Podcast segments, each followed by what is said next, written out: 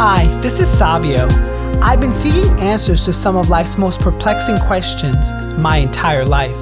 In 2014, I was diagnosed with stage 3 cancer, and ever since, I realized my calling existed outside of what I knew to be familiar. This podcast is home for survivors like myself and those who yearn to build resilience in their mindset and live their best life. In season 3, the show includes a mix of coaching sessions followed by interviews with those from all walks of life who have been successful in the wellness, business, media, and travel industries. The intent is to show the human experience in its rawest form so that others may glean insight.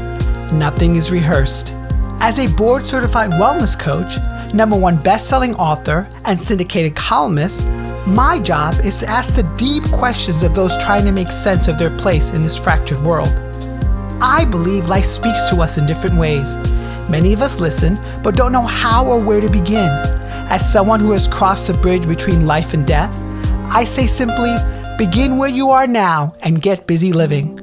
If you like today's episode, I would appreciate it if you could share it. Be sure to tag me at The Human Resolve so I can reciprocate in kind. So without further ado, welcome to the Human Resolve podcast.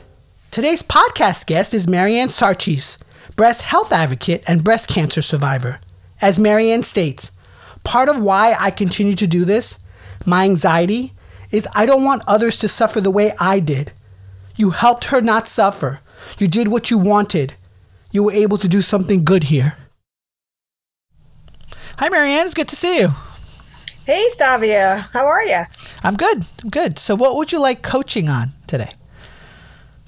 I think a best topic for me would be wellness and um, dealing with post cancer anxiety. Post cancer anxiety is what I'm hearing from you. Yes. Yeah. So, what would be a really great outcome for today?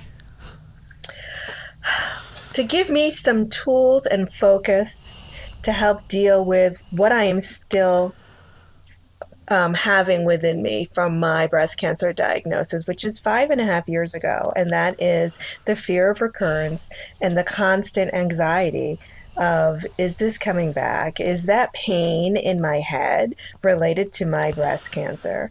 It's just a constant companion no matter what I do. And I feel at this point it will always be there, but now I have to better manage that.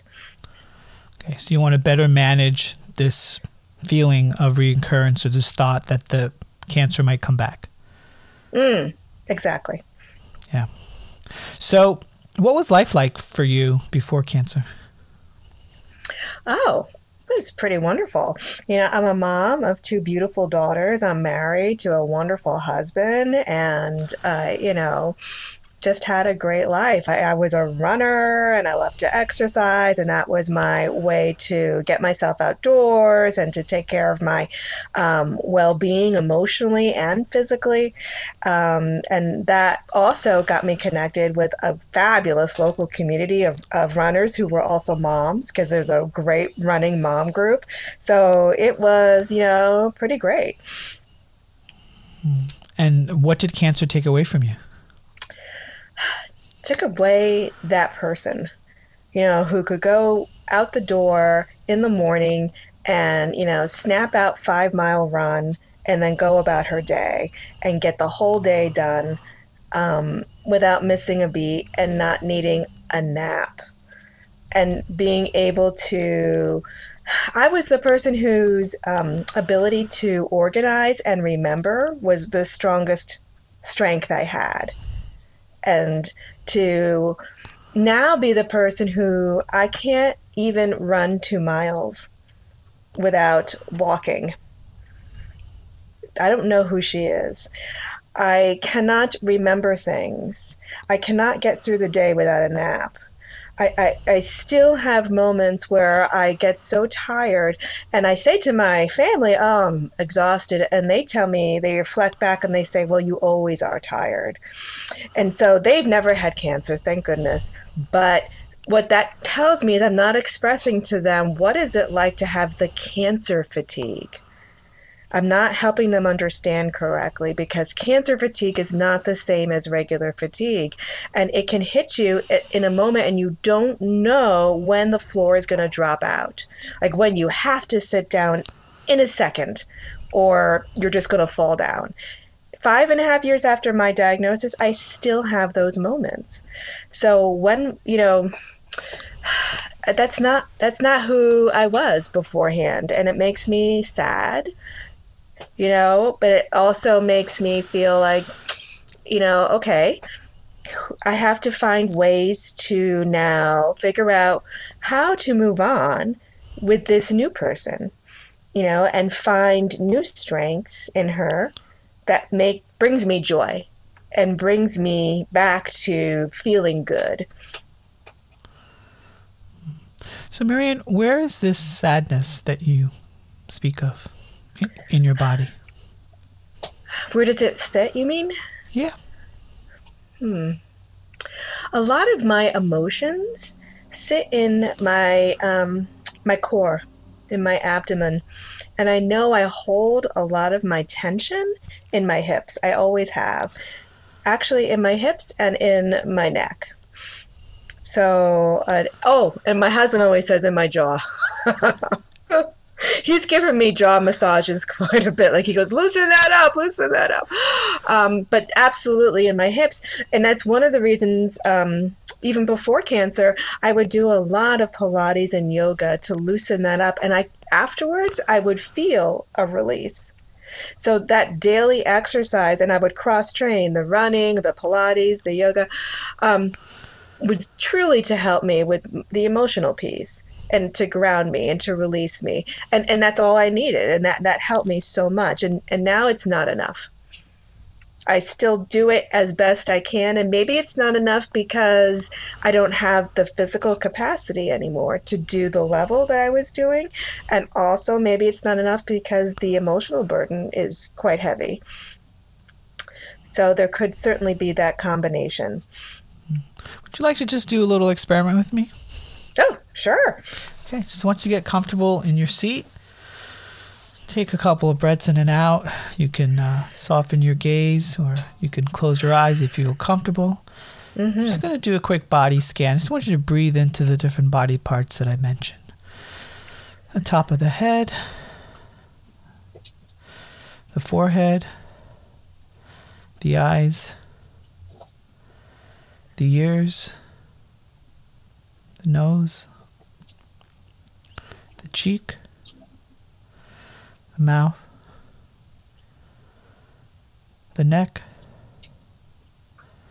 shoulders, jaw, upper body, torso, the arms the hands, the hips, the tummy, the lower body, the legs, feet. So I want you to take a couple breaths in and out. And you sort of feel into, in the felt sense, the Marianne that's now versus the Marianne that was before, and this pervasive sadness. What's coming up, Marianne? Well, as you point out different body parts, I definitely feel tension, especially here in my forehead. As soon as you pointed that out, I had to relax it intentionally, and it just keeps popping back up into a tightness here and then you point at my tummy, I can feel little bits of fi- um, fire glaring. Mm. So in your forehead, you feel tightness, and then you f- mm-hmm. you feel flaring. Mm-hmm. Can you feel into them more and see if anything else comes up for you? Well, I have to say to you that um, the past week my husband and my youngest daughter, who I live with, um, have been away on vacation. And they are coming home today. And I have missed them more than I ever imagined I could. And these past few days have been especially difficult for me. So, this growing feeling in my tummy has been growing the past few days. And I wonder if that is related to that. Like, I'm more anxious without them. And I know they are my pillars, and with my older daughter as well. But perhaps just seeing their faces and feeling their energy that they reflect into me and, and feeling them. You know, we hug all the time and, and human touch is so enormous and I'm such a hugger. You know, so not having that um, in my life for the past week, that probably is also part of what's happening to me right now. When it comes to both your husband and, and your daughter who lives with you, what are you most grateful for them for? Uh, they take me out of my head, you know, especially in moments where, you know, um, I might be sitting on the couch and I often am on my phone, which they will point out to me. And um, what I'm doing on my phone is I am um, my doing my breast cancer advocacy, and I'm, I run a peer support group for breast cancer patients and survivors that I started, and so I spend a lot of time on that. And now I've done I'm doing other things with breast cancer advocacy. Takes a lot of my time, um, but it takes me into the phone and into the digital world and out of my life and out of their life and so they come to me and they they are the ones that will say that to me other people won't say it to me, right? But they know me, they love me, and they're like, come on, let's go out for a walk. Come on, let's go do something, right? Or, hey, let's make brownies. That my daughter Anna will say that to me. Right? So that brings me back into the moment. Or just like giving me like slamming into my body with a huge hug. That that my daughter Anna will do. And I have to put the phone down, but I want to at that moment. Because who could turn away beautiful love like that? Right? And that breaks that like chain, you know, that you have with that phone, and you know, and you put that down, and you just engulfed in love, and that that that's just incredible. Like that's so medicinal, I would say. That's so medicinal. Mm-hmm. Yeah. In your cancer advocacy work, what what are you grateful about that? Well, what I fell into without knowing that this was would be a thing for me is how much emotional healing I get back from my peer support group that I started. We started out with maybe 10 of my friends who I knew had breast cancer. And I literally started it because I needed to spend time with people in person. So this was before the pandemic. I needed to be able to get on Facebook and say, hey, who's having coffee with me? Because I wanted people who would understand without me having to say very much like today's a tough day right? Or they would understand when i said i'm tired and they wouldn't say to me well you're always tired right? And now we've got about a thousand people throughout new jersey and delaware and eastern pennsylvania um, and we, we are much more than let's go have coffee. Now during the pandemic we don't do that but we do virtual get-togethers. We call them coffee chats. Um, and, and what i find is uh, when i help someone like a, I, I get so much emotional healing. And when they reflect back at me and they say to me, Marianne, I cannot thank you enough for getting a, you know, PowerLift recliner delivered to my house before my mastectomy. Because a lot of us will recover in a chair like that from breast surgery for weeks on end.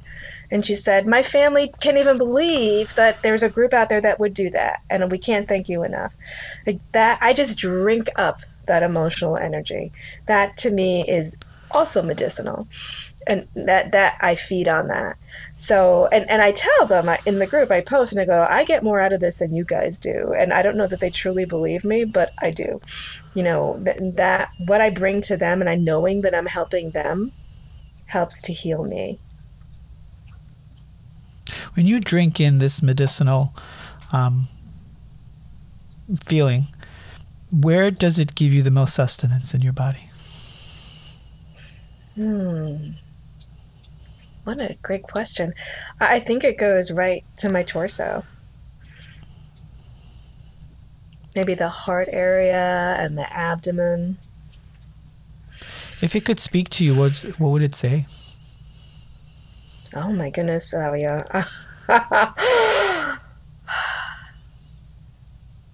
I don't know. You, you know, part part of what I continue to do this is because I my anxiety is I don't want others to suffer the way I did. And so it could say to me, you helped her not suffer. You you you did what you wanted. You know, you you were able to do something good here.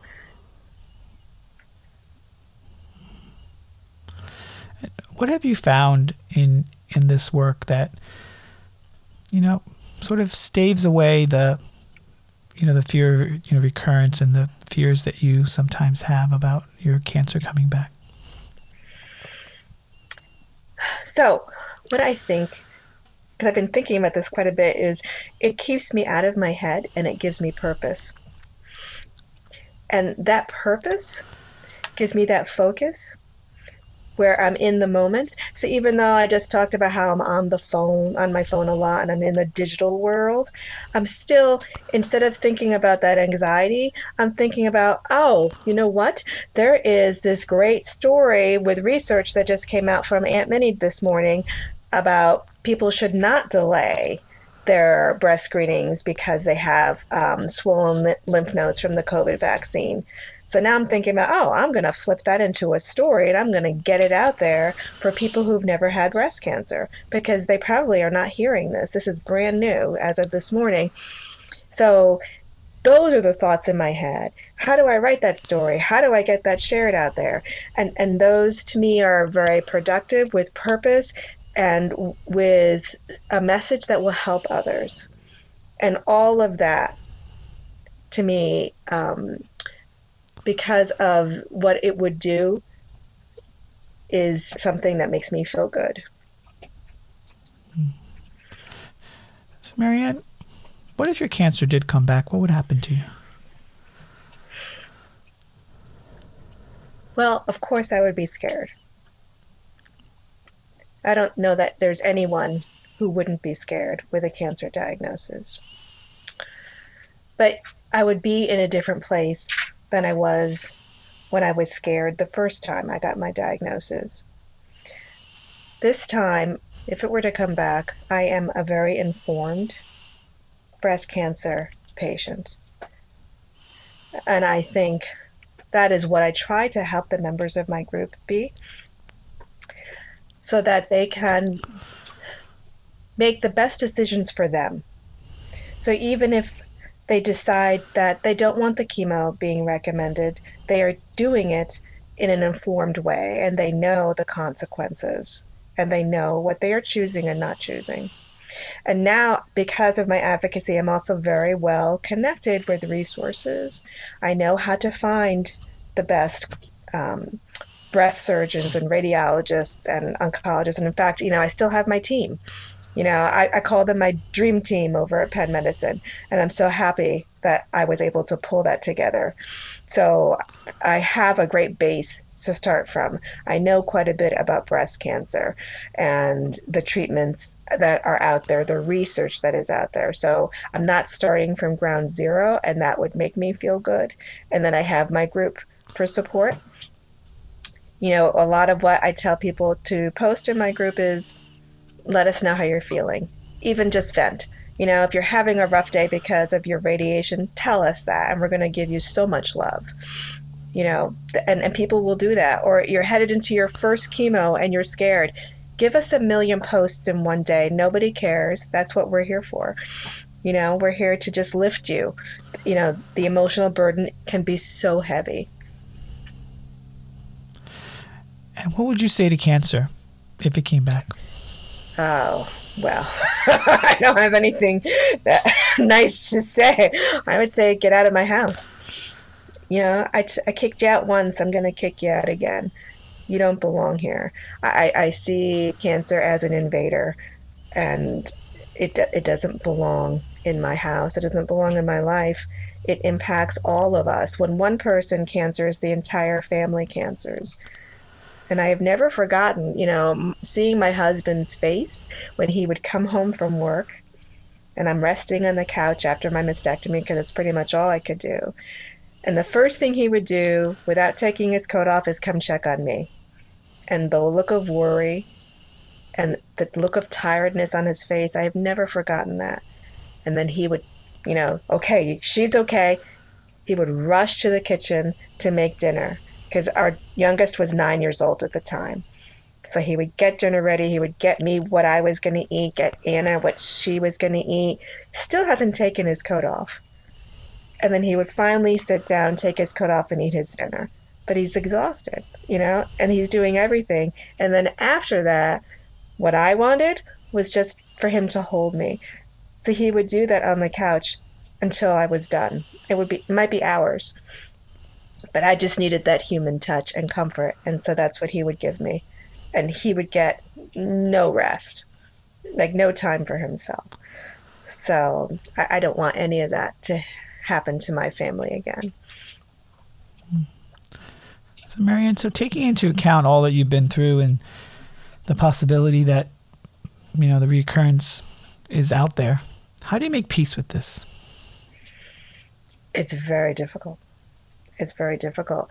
So, one of the things that helps me is I do everything I can to reduce my risk. Because there is no preventing breast cancer the first time, the second time, there's no such thing. But what you can do is reduce the risks that you have that are manageable. There are some risks you can't reduce. Like, for instance, the biggest risk of breast cancer is aging. Oops, can't do anything about that. but I can be careful with what I'm eating.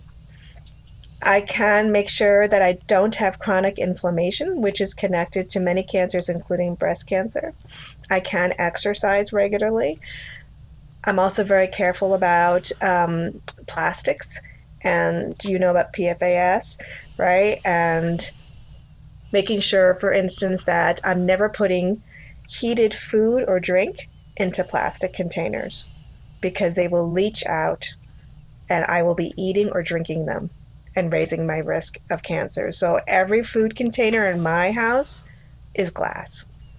That's one of the things I did right after I got home from my mastectomy. Like in a in a panic and, and I had an anxiety attack. But okay, I'm through that and now, you know.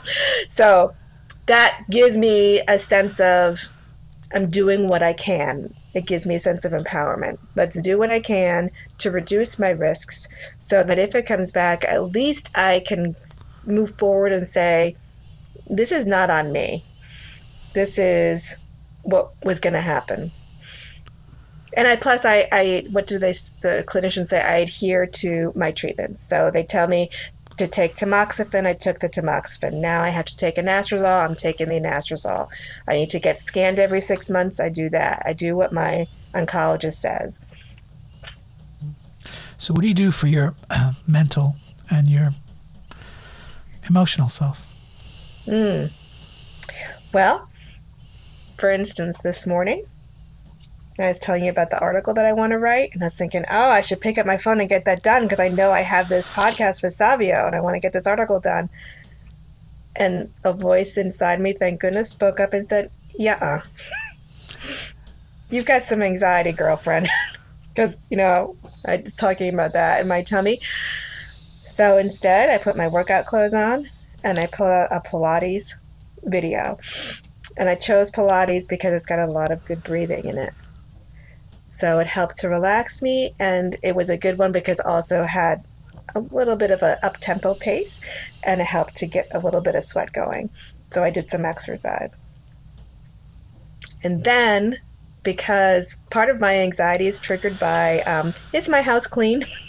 Am I walking into a clean room? Did a little bit of cleaning. That kind of sounds like a little freaky, but for me, I literally sometimes walk out of a room because it's too messy and I'm having an emotional and a physical reaction to it. And I live with messy people, just so you know. so, so having them not here is a little helpful because when I clean a room, it's staying that way. But you know, there's too much of a downside. I miss them terribly. So um, I did a little bit of cleaning that helped me. I got ready for this um, podcast, and that helped me. Like, what was I going to think about? What was I going to say? So all those things helped me, and the article can wait. So, Marianne, thinking about and feeling into what we spoke about in the beginning about feeling better about these fears that come up for you when it comes to the recurrence, what are some steps that you can take to kind of inch forward? I think I need to do more of what you guided me through, which is some mindful breathing and some body scans. I have done meditation before. In fact, um, at the beginning of the pandemic, I had set up meditation um, virtually for my group every Monday. And I participated, and that was fabulous. I, I loved it. And then I also had set up virtual Reiki, and I participated, and that was amazing. And then as we, the world started opening up, we we dropped that, and we don't do that anymore. But for me personally, I need to get back into doing that because that's very calming to me. So I could go back and watch videos. YouTube is loaded with that, and I tell people that all the time. But what am I, the shoemaker, I guess, in this instance? yeah, yeah. What about um, support? You mentioned you have a family support and you have the support of your community, your breast cancer community. Are there ways that they can help you along with this? Yes, absolutely. I could post in the group and, and say, you know, I, I need some TLC, you know, or, or can you guys recommend something? But I also think I need to create some space where I'm not cancering. I'm, I'm not doing something that's related to breast cancer. Um, and so I think I need to reach out more to my friends who have never had breast cancer and spend time with them. And, and maybe never talk about breast cancer with them. Because they will ask me they know i'm an advocate and they will ask me what's going on with your group? What, what you been up to? And maybe i could just say yeah let's not talk about it if you was to sum up your life right now in three words what would those three words be hmm goodness. Um, I am not sure, Savio. That's a tough one. I'm such a yacker. Three words. you know I'm a yacker. um, I would say fulfilling,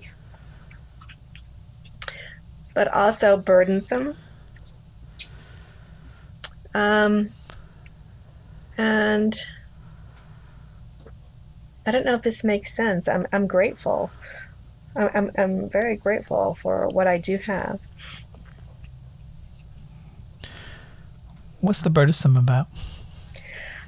I, I think that um, it's a combination of that emotional piece that I've come out of breast cancer with that that is can be so, somewhat toxic still, but also the on the flip side, what I'm using to help heal myself, which is my advocacy, I um, can take on too much. So I have to learn to balance, and that's where I'm telling you, my you know, my family comes to me and you know tries to pull me out of my phone. So I, I, I it's that work life balance that I haven't learned yet, and I, I can't turn someone away. A lot of what I do for my group also is one on one peer mentoring. And, you know, if someone's coming to me and they're upset, I'm going to respond. You know, on Christmas, I've done it. You know, I, I had two people come to me on, a, on one Christmas day. I think that was two years ago. Um, and, and I'm in a lot of national groups for breast cancer and also national groups um, that are like community and mom groups where I post a lot of things about breast health from my latest initiative. And I've had people reach out to me. For instance, a 21 year old who was just diagnosed reached out to me privately and said, Can you help me get therapy? I can't turn her away. I mean, she's 21, and if she's asking for therapy, then she's in need, you know. So of course I dropped what I was doing and I found her what she was asking for. But then, how do you figure out, you know, give them what they need, but give me what I need? Because I am only one person. I'm not a nonprofit. I don't have a staff. Oh my gosh, how I wish I had a staff, which I'm sure you can relate to. but I'm not there. It's just me. So I need to figure this out better. So, what does Marianne need? Marianne needs, like I said, I need a staff. I need someone to delegate um, things to, but I, I, need more, I guess, me time. And I, I would love more um, non cancer time, but knowing that things were still getting done because that's who I am. Like, can I throw some cancer advocacy stuff in the air and someone else is catching them while I go and have a, a great walk with some friends?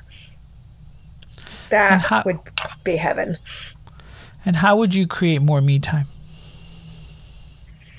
Hmm. Well, I've not been successful at this, but I would love to grab some volunteers. I have not been able to do that. But if I could find some volunteers who could take on some things that I'm doing, um, so that would be able to create some space for me. And then I'd be able to do that. At, at this point, if I created more me time, that means I'm dropping stuff, that things will not get done, or it will take much longer to get it done. And, and I have to did... be okay with that. That that's yeah. Yeah, and yeah, and if it dropped, how would that how would that how would that land for you? Um, I'm I'm learning to say it's just going to have to be it's just going to have to take longer. Like I have, what part of what I do for my um, breast health initiative is I, I, write profiles on people who have been diagnosed with breast cancer on, on different different ways so men and women if um, people who are young people who have um, very aggressive breast cancers so that people who have never had breast cancer can understand you know that the inflammatory breast cancer can show up as rippled skin. It never shows up as a lump. So, this is what you need to look for, for instance. Or if you're a man, did you know you could get breast cancer? Because most men don't know that. So, uh, I'm losing track. What was I talking about? this is part of my memory. I don't have no memory. no, really. I was just sort of asking about, you know, if, if the me time was more pronounced in your life, what would that mean?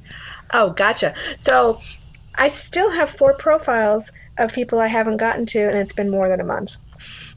So, and usually what I like to do is get them done within a week. So they're giving me their information, we're going back and forth, and then they see it up and running. But that hasn't happened. Um, and part of it is because I see these breaking news stories, like I discussed this um, earlier, um, and I will push aside a profile to get the the news out there, but you know, I have to say to myself, it's just going to take longer. It, it has to take longer until I can find someone to help me do other things so that um, all of this can come into balance. But right now, that's not where it is. Now, Marianne, we spoke earlier about, you know, some degree you mentioned that there's purpose in in you know your struggle and what you went through just wondering if I, know, I just had the ability to somehow take away this idea or this thought or this presence of a recurrence for your cancer. Would the word grateful still come up for you? Yeah, absolutely. So, um, before cancer, I was the person who was focused more on what would go wrong first than what uh-huh. would go uh-huh. right. And I would never, ever say right now that I am grateful for cancer. I am not that person. But I went into cancer with my fist held tight, saying, I will find something good. I am not going to go through this without finding something good. And um, without knowing that this was actually a therapy, I made myself look for what was good in my day and to be grateful for that. And then looking back, I did discover that there is a thing called gratitude therapy. and that it's very emotionally healing. Um, but that's what got me through my early days in the beginning, you know, after my mastectomy, you know, where I'm feeling terrible physically and I'm still emotionally very raw. You know, I literally had um, notes on my phone that I would write. Okay, today I'm grateful for. And I would write down, oh, Brittany messaged me and made me feel so good. Or my daughter made me a pipe cleaner flower and brought it to me, you know, with so much love in her face. Right? and then I would read over those things. As, and that's why I wrote them down. I didn't just think about them, I wrote them down. And that helped to lift me up and take me out of dark moments. So that was a very different approach, mindset wise, than who I was before, but it's become a habit now for me. And it's changed how I view the world, right? So that to me, I'm very grateful for because now how I respond to the world is to me much healthier and better. And you know that you know how you view and how you respond to the world is how they respond back to you. So I think a lot of what is reflected back to me is because of that change. Yeah, so Marianne, we had a long conversation today about all these feelings. What's your biggest takeaway from our conversation so far? Hmm my biggest takeaway is I really have to work on this balance in order for me to find what's best for me. I, I think I, I tell the people in my group, you know, are you on your to do list? You know, have you put yourself first? Are you a priority? But I think I need to take that advice. And I haven't done it. I have um, put my advocacy first and my group first and um, I, I need to push myself up and add my own self care, which I consider self care medicinal. I really do. But I need to push that up higher. And if you come across any obstacles, how do you keep yourself accountable to this? Ooh, you're good. Perhaps if I announce it in the group. Ah that would be a good way to do that. So the, um, when I had just my group for my advocacy, that was quite a big um, time. You know, that took quite a bit of time. And then I added to that this initiative to help people who have never had breast cancer learn about their breast health and why it's so important for them to be vigilant and the information that they needed. Um, and so that's why here I am today with much more of my time being taken up with advocacy um, than I was a year ago. So, and, and I wouldn't change that. I wouldn't change what I'm doing, but I think I need to change how much I give to each of those initiatives. So, but you're you're you're raising a good point. How am I accountable? I think perhaps announcing it. So in the cancer group that I run and announcing it to my family when they come home and maybe asking for their help. That's probably the best bet because they're the ones on the front lines with me. And they're the ones that, you know, are shafted when I'm the one like on my phone going, oh, yeah, no, it's Saturday morning coffee test. yeah, absolutely. Well, is this a good place for us to transition into the interview portion? Are you are you good? Yeah. Okay. So tell my audience more about Marianne Sarcich and what you do and who you serve and what you do on a day to day basis. Sure. So I'm a breast cancer survivor, as you've all probably gathered, and I started a peer support group for breast cancer patients and survivors. It's on Facebook. It's called In This Together, Philly Wilmington, and it's for anyone who's had a breast cancer diagnosis and who lives in New Jersey or Delaware or Eastern Pennsylvania. And as long as there's no pandemic, we get together all over the place with different types of things. Like um, we've done um, makeup classes at Sephora. We do tons of eating together, art therapy, yoga, meditation, and we even did um, bumper cars on ice. That was fun as all get out.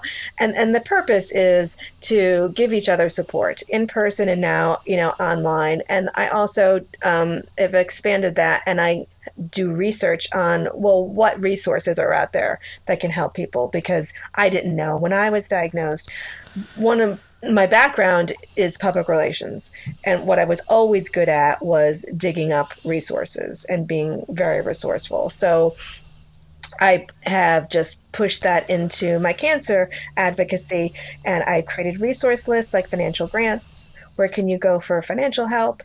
Um, where can you go for getting help to travel at low or free cost to um, out of state um, treatment and, and lodging and meals delivered.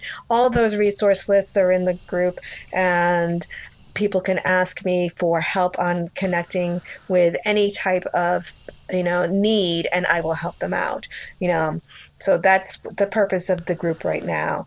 And then the other initiative that i've been talking about is for a facebook page i launched called breast health 101 with marianne and I named it that intentionally because this is targeted for people who've never had breast cancer. And when I did a Google search for breast health, what came up is cancer centers and the American Cancer Society, and nothing under breast health. And I don't want to scare people unnecessarily. There are definitely topics about breast health that are not breast cancer related, but obviously a lot of it is going to be related to breast cancer, but let's not put the word cancer right in front. And I want it to be a conversation with someone, a woman, me, who can give them information from my own personal experience as a survivor that I have learned that I don't see in the mainstream community. So, one big one I can tell you is do you know who is reading your breast imaging? And why it's so important. And I can tell you right now, nobody knows. And nobody knows mm. to ask and wow. that it's important. And it can change the outcome of what's happening with your annual mammogram report. It happened to me because I have dense breast tissue. Even with my lump that I found and the tech tagged it, I got a letter from my radiologist that said, Hey, you're good. See you next year. And we, mm-hmm. yes. And we went we agreed, my doctor and I agreed, let's just go and have some additional testing done because you have that lump. And thank goodness I did because the additional testing found my cancer. And what I did a little research, because that's me, and that first radiologist was a general radiologist. And that second radiologist was a breast imaging specialist. Wow. General radiologists are not trained for breast imaging. And what I've learned is breast imaging is very difficult to read, and you top it off with dense breast tissue like mine, and it's can be impossible without the proper training. So just because you get your annual mammogram, if it's not being read by the properly trained person, it can mean nothing. So if I had listened to that letter, my stage one diagnosis would not have been stage one. I would have gone mm. back in a year and they would have found who knows, stage two, stage three, maybe stage four, who knows.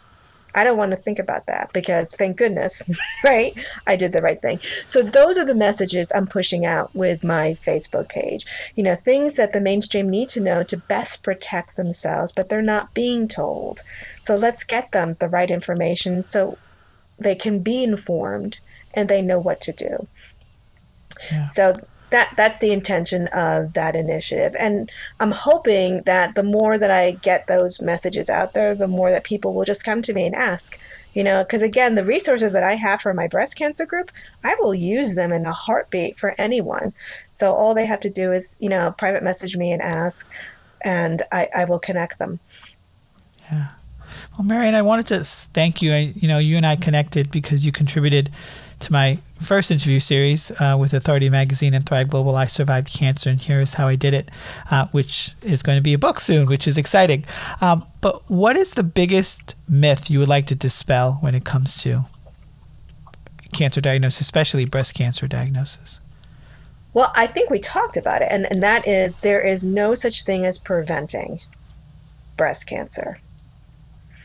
But that doesn't mean it's not important to reduce your risk. That is very important. So people have to understand that there is no magic cure. And if there you will see lots of articles, you can Google it. And I've done it.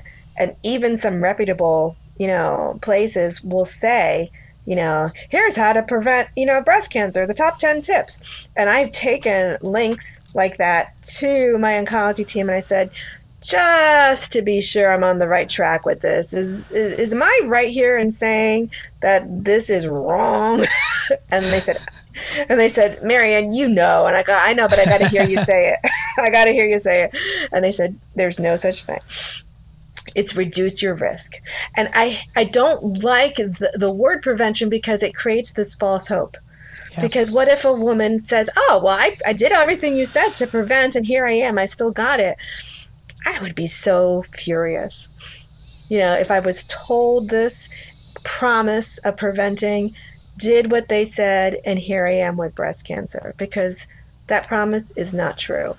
You can reduce your risk the other thing I want people to do is be vigilant because getting detected early is one of the best things you can do for yourself. It's going to give you more treatment options that are less toxic, which means that your body can handle them. It'll be easier for you to go through treatment.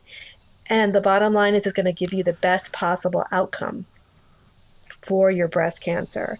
And that's why getting into your annual mammogram routine early is the best thing you can do for yourself. And to do your self exams, there are a lot of guidelines out there that say now don't do it. Do it because research shows that nearly 40% of breast cancer diagnoses come out of a woman finding something, not out of mammograms. So it's on the woman. And th- to get that early detection, it's the patient that has to do it. So do those self breast exams, know you're normal, and keep watchful. And don't dismiss yourself because you're a man. Don't dismiss yourself because you're too young. You're not too young. And it's a genderless disease. So if you have breasts, which you do, you can get breast cancer. Yeah. So, Marianne, for listeners out there who maybe just found out that they got diagnosed or have a family member or a friend, what are three three things you can provide for them to do? Three things. Oh, you're narrowing me down. Okay. so, I want them to know that they're not alone, that there is help out there it's such a scary time. It's probably the scariest time is at diagnosis, right? But they are absolutely not alone. One of the best organizations that can help guide them through where they are right now It's called Shar Sharsheret, and I can spell that for you. It's S H A R S H E R E T. It's a national nonprofit for breast and ovarian cancer and they are staffed by oncology social workers. So you can become one of their clients for free. And they will talk with you and they will connect you with resources. Because they're national, doesn't matter where you live, they can find your resources across the country. So they are fabulous, and I would start with them. There's another website that is filled with incredible information called breastcancer.org.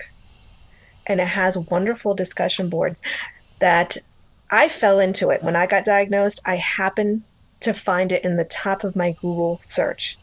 And those discussion boards were a lifeline to me. But also, the articles on there are fabulous. They're all evidence based. It was um, founded by Dr. Marisa Weiss, who is not only a breast cancer radiologist, but also a survivor. Wow. And it's very well known around the world for being an incredible resource. So I think those two um, organizations would help you get through the very beginning. And then you can always come to me and I will help connect you with what you need. Wonderful. So, where can my audience connect with you on the internet? How can they find you? So you could go to my um, Facebook page, Breast Health 101 with Marianne, and you can send me a message through there. um, and I will respond to you. Or you could even just message me on Facebook because um, my face, my personal Facebook page, is a lot of what I put up there is set to public, and you just click on my name and send me a message, and I will respond to you. Just make sure you tell me what you're asking me for. A lot of times I get messages from from strangers, and it says hello. I'm like, hi. but you know, I understand that there's a lot going on, you know. So I have had strangers come to me and say, I saw your post in, you know, the Broomall, Pennsylvania community group, and my wife was just diagnosed. Can you help us? And the answer is yes, of course. Wonderful. Well, thank you, Marianne. I really appreciate today's conversation. You were just fantastic. This is so great. Thank you so much. Oh, thank you, Savio. And I can't wait for that book to come out on Amazon. Yes, I'm excited. Thank you again. Yep. I really hope you enjoyed listening to today's podcast episode of The Human Resolve. If you feel that others may enjoy this episode as well, please share socially at The Human Resolve. You can also visit my website, thehumanresolve.com, where I offer one on one coaching sessions, a subscription to my weekly newsletter, where I probe into the secrets from living smarter to feeding your three brains, and my author website, isurvivedcancer.co, where you can purchase my number one best selling book, I Survived Cancer and Here's How I Did It. 35 cancer survivors share their journey, and view the book trailer, including excerpts from the book. If you could also help me out and give me a review and rating on this podcast platform, because I do care what you have to say, I would really appreciate it. Now, get out there, my friends, and get busy living.